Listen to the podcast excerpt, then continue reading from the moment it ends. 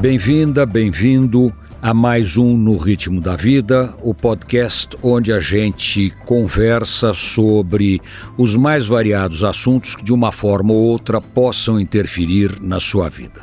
Sejam assuntos nacionais, sejam assuntos internacionais, seja guerra, seja paz, seja eleição, seja o que for que, de alguma forma, vai fazer você viver melhor ou vai fazer você não viver tão bem assim.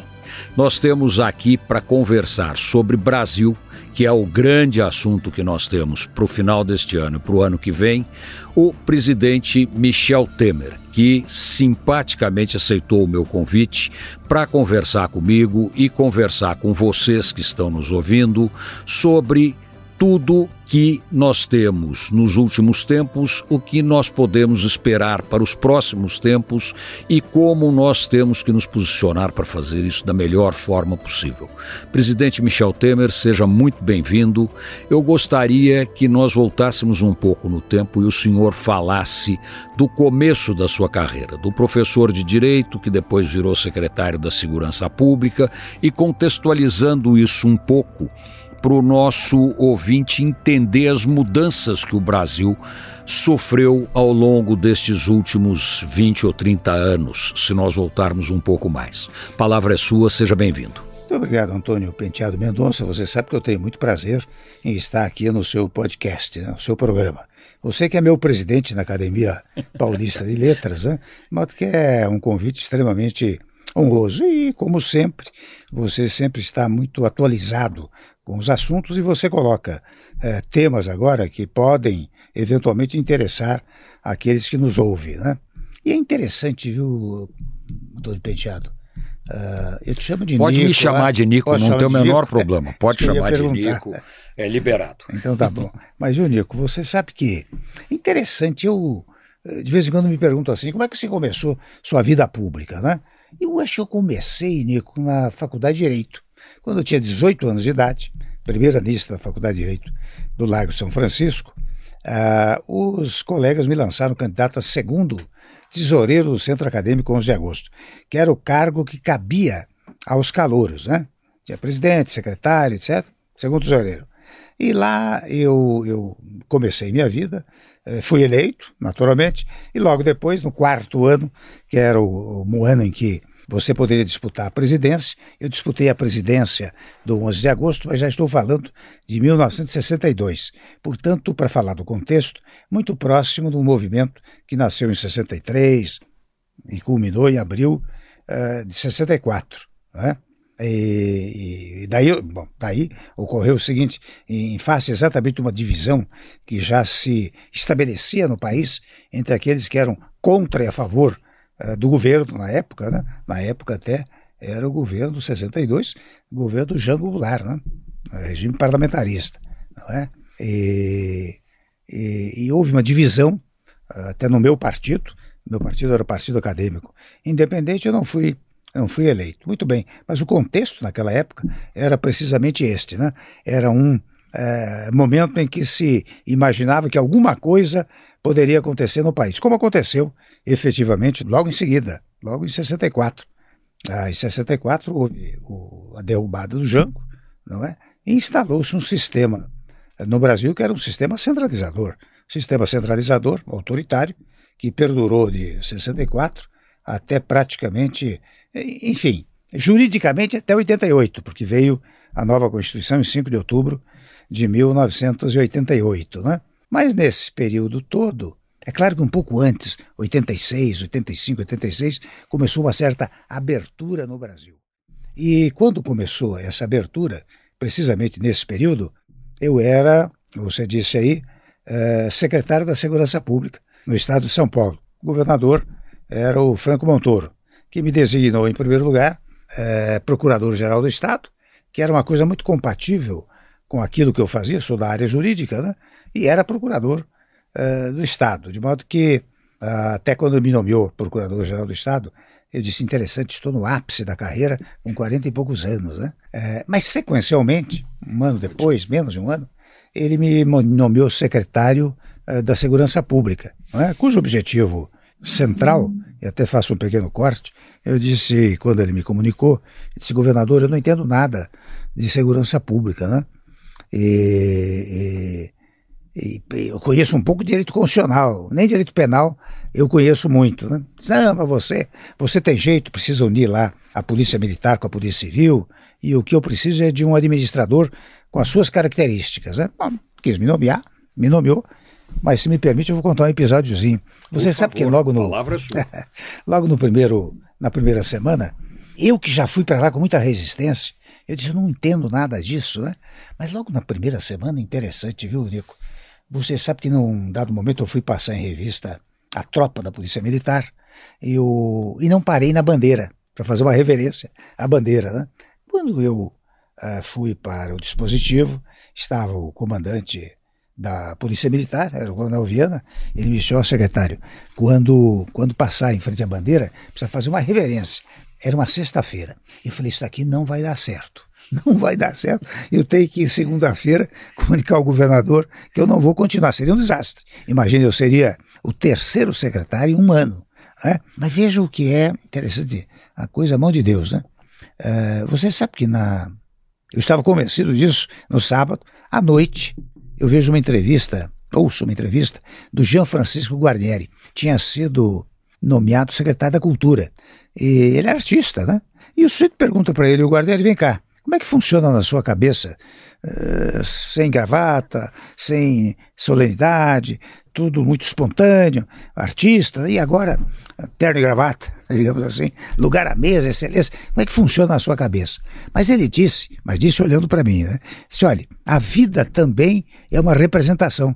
Você tem que representar bem o papel que a vida te entrega. Você sabe que eu ouvi aquilo, eu fui dormir, e disse, interessante, a vida me entregou o papel de secretário da segurança. Eu tenho que interpretar esse papel. Na segunda-feira, ao invés de ao governador, eu chamei o delegado-geral e o comandante da Polícia Militar e comecei, comecei a interpretar o papel que a vida me entregou. E lá fiquei praticamente três anos. Sequencialmente, eu digo, uh, o governador, que era uma figura extraordinária, o Montoro, né? Uh, ele me chamou um dia e disse: Olha, Temer, você, você é da área de direito constitucional, vem aí a Constituinte, você podia se candidatar, você pode prestar um bom trabalho lá. Ele me entusiasmou, eu me candidatei, e daí foi o primeiro momento que eu participei da Constituinte, já a esta altura, para falar do contexto uh, nacional. Depois tivemos, passamos por, uh, por momentos, uh, volto a dizer, autoritários, né? Passamos até pelo Ato Institucional número 5, de 1968, né? Passamos pela Constituição de 1967, modificada em 69, radicalmente modificada em 69, mas também a esta altura, eu confesso, eu já tinha ingressado na carreira universitária. Então, eu dava aulas na PUC de São Paulo, né? Como professor de Direito Constitucional.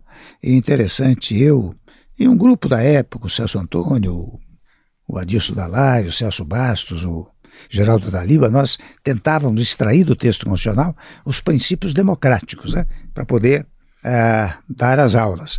Mas era um período bastante, bastante agitado em que eu, é, pra, embora nesse contexto um pouco adverso, eu já estava na área universitária, já advogava, já estava na procuradoria, né? antes mesmo de chegar a esse episódio de Procurador-Geral do Estado e secretário é, da Segurança Pública. E foi assim que eu me candidatei à Constituinte, e daí fui prestar serviço na Constituinte, achando, Nico, que eu ia ficar apenas durante a Constituinte e retornaria para o meu espaço. Mas aí nunca mais retornei. Não, aí virou dono do PMDB. Aliás, é um dos homens que eu tenho mais admiração pela sua imensa capacidade agregadora e de composição. E isso é. fez você ser presidente do PMDB por muito tempo. 15 anos. E depois disso, presidente da Câmara dos Deputados por muito tempo. É. Foi mais de um exercício que teve o exercício da presidência. É. Conta um pouco esse pedaço. Você sabe, Nico, que é interessante o meu, o, os meus critérios de na vida pessoal e na vida pública sempre foi de promover uma certa composição, uma certa agregação, uma certa conciliação. Isso deriva, até me permita contar, você sabe quando eu tinha uns oito anos de idade, eu tinha um irmão mais velho que era muito religioso. Ele me levou à missa, no interior, em Tietê. E eu vi, no, no, no, tinha as virtudes, né? Ah, nos vitrais, nas paredes, e uma delas me chamou a atenção, que era temperança. Eu fui ver o que era temperança no dicionário. E aquilo era tempero, equilíbrio, moderação. Eu tenho a impressão que aquele ato, digamos, quase religioso, né, é, pautou a minha vida. Então, com isso, eu consegui, é, de fato, você tem razão, uh, logo depois da Constituinte, não é? Bom, eu voltei a ser secretário da Segurança Pública, aliás, voltei a ser procurador-geral do Estado, no Fleury, governo Fleury, que já nos deixou, lamentavelmente, e secretário da Segurança Pública, logo após aquele episódio uh, do Carandiru. Né? Então, eu, embora deputado, já tinha assumido essa altura, embora te, em 90 eu fiquei na suplência, mas logo em seguida assumi a deputação. Né? Uh, exerci o cargo aqui e voltei depois em eleição em 94. Realmente reeleito em 94. Daí eu fui líder do meu partido, do MDB, era presidente, o presidente Fernando Henrique, Fernando Henrique Cardoso, que promoveu, na época, reformas fundamentais eh, para o país. Eu, como líder, nós éramos o maior partido, eu colaborei muito para essas, para essas reformas, né? E, sequencialmente, uh, os colegas me disseram: você tem que ser candidato à presidência da Câmara. Né? Isso em 96. Fui eleito presidente da Câmara, 96. Ah, aliás, 96 eleito, mas para exercer 97, 98. Né? Uh, exerci o primeiro mandato, 97, 98, e como fui bem na, no exercício uh, da presidência, uh, logo fui lançado à reeleição. Era permitido, porque tratava-se de outra legislatura. E daí fui reeleito para a gestão 99-2000, entregando em 2001. E daí sim, em 2001, quando saí, me elegeram presidente do, do PM, então PMDB, não é? Ah, que era o maior partido do país na época. É, tem razão. Tem razão. E era fundamental para qualquer composição de governo, fosse Fernando Henrique, fosse Lula, fosse claro. quem quiser que fosse, sem o PMDB não se governaria. É, eu tenho dito até, Vendico, que o MDB, num dado momento, ocupou muitos cargos no Executivo.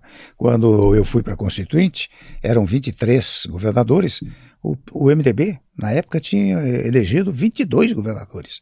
Depois caiu um pouco, digamos assim, a eleição para o Executivo. Mas você tem plena razão. No Congresso Nacional, as grandes teses para o país, desde as teses da responsabilidade fiscal, as teses também uh, de natureza social, ao longo do tempo, foram patrocinadas pelo PMDB.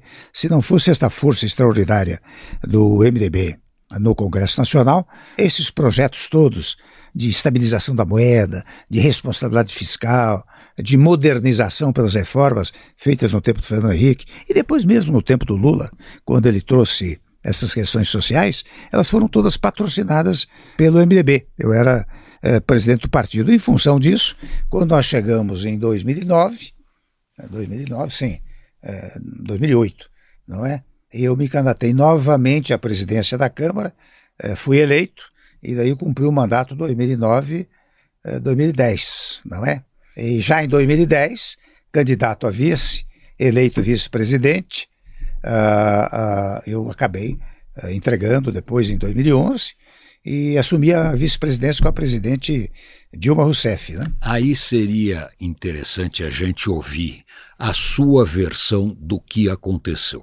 Porque neste momento o pessoal que está no governo adora dizer que Michel Temer foi um traidor, quando Michel Temer assumiu a presidência depois de um processo de impeachment conduzido pelo presidente do Supremo Tribunal Federal, meu querido amigo Lewandowski, indicado pelo Lula, Perfeito. e que seguiu para e passo que reza a Constituição. Então Perfeito. eu gostaria um pouco da sua versão desses fatos, porque eu não vejo traição nenhuma, ao contrário, eu vejo a salvação do país naquele determinado momento. E talvez mais, né, Nico? O cumprimento da Constituição. Porque a Constituição diz lá no artigo 79, né? Se o presidente perde o cargo, quem assume é o vice. Primeiro ponto. Segundo ponto, é, discutir se houve ou não, uh, digamos assim, influência minha para a derrubada da, da senhora presidente eh, naquela ocasião. Nenhum movimento. Você sabe que, eh, primeiro, nós fomos eleitos e depois reeleitos, né?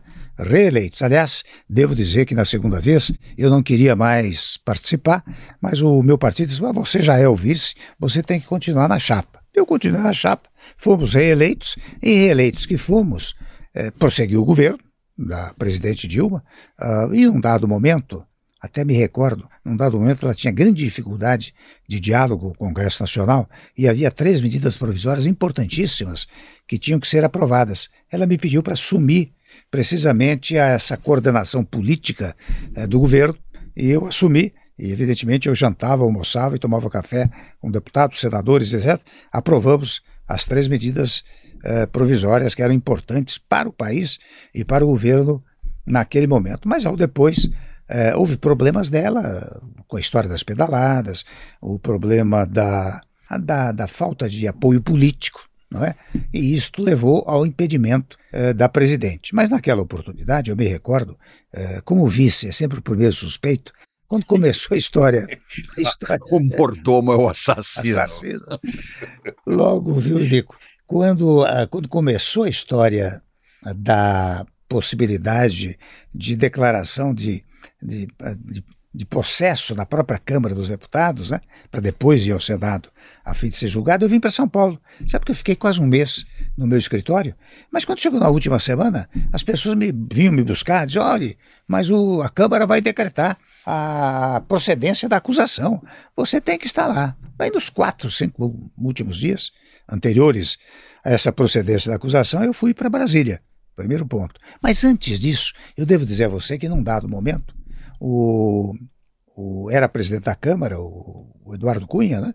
E ele um dia me disse: Olha, acho que eu vou arquivar todos esses processos, embora dois deles sejam dificílimos. Mas eu tenho hoje o apoio do PT, etc, etc. Né? E veja, é coisa curiosa, Nico. Veja o que é o destino, né? O, o, num dado momento, o PT fez uma campanha contra ele brutal, brutal. Não foi esta a razão uh, que ele abriu o impedimento. Mas aí ele disse também, por que, que eu vou me sacrificar, não é? é arquivando mais de 20, 30 pedidos de impedimento, uh, vou deixar correr. E deixou correr.